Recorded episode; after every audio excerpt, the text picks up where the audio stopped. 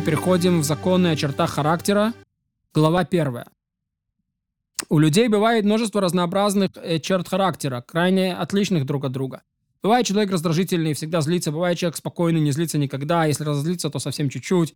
И раз в несколько лет. Бывает человек очень гордый, бывает весьма смиренный, бывает, что буревает человека страсть, и не насытится душа его в погоне за удовлетворением. Бывает, что чист человек от материальных желаний, совершенно и не вожделеет даже того малого, что необходимо телу.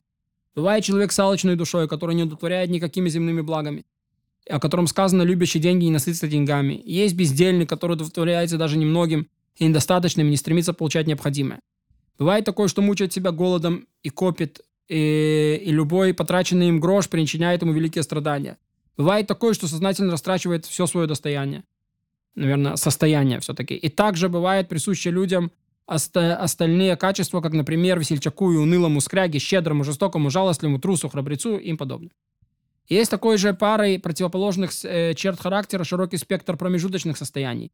Среди качеств есть такие, что заложены в человеке с рождения, э, в соответствии с телесной природой. Есть такие, которым человек предрасположен от природы и может приобрести скорее, чем другие качества. Есть такие, которым не обладает человек с рождения, но приобрел их от других. Или обратился к ним сам, вследствие э, собственных размышлений или услышав, что это качество полезно, ему и стоит его приобрести, стал вести себя в соответствии с ними, пока не приобрел.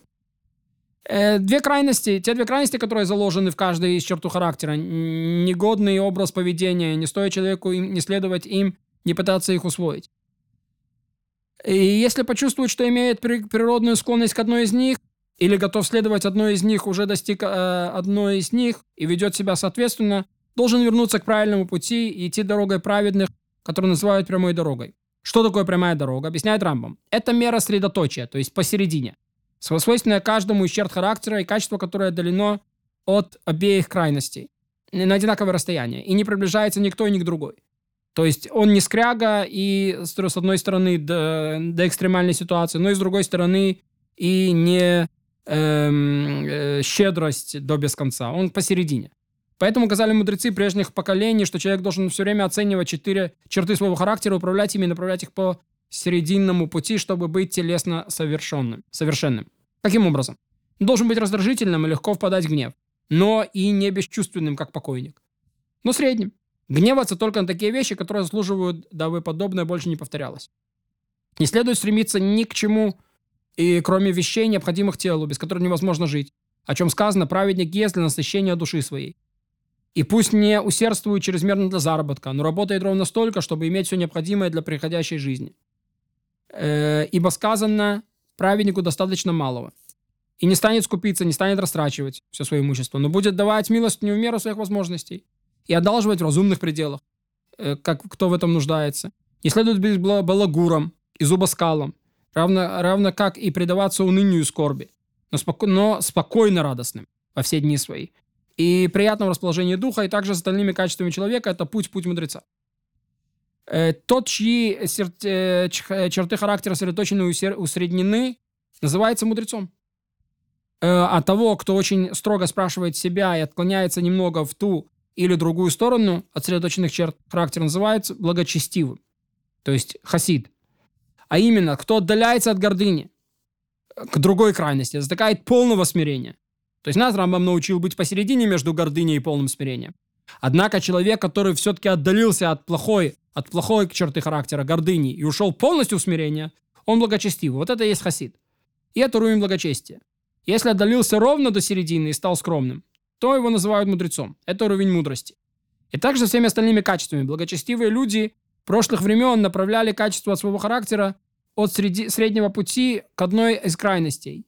Есть черты характера, которые направляют к одной крайности, есть черты, которые направляют к другой крайности, и это больше того, что требует закон. А закон требует середины. Нам заповедано следовать сосредоточенным путями. И это пути хорошие и прямые, как сказано, исследуй путями его. Так учили нас мудрецы, объясняют эту заповедь. Его называют милостливым, ты будь милостливым. Его называют милосердным, ты будь милосерд. Его называют святым, ты будь свят.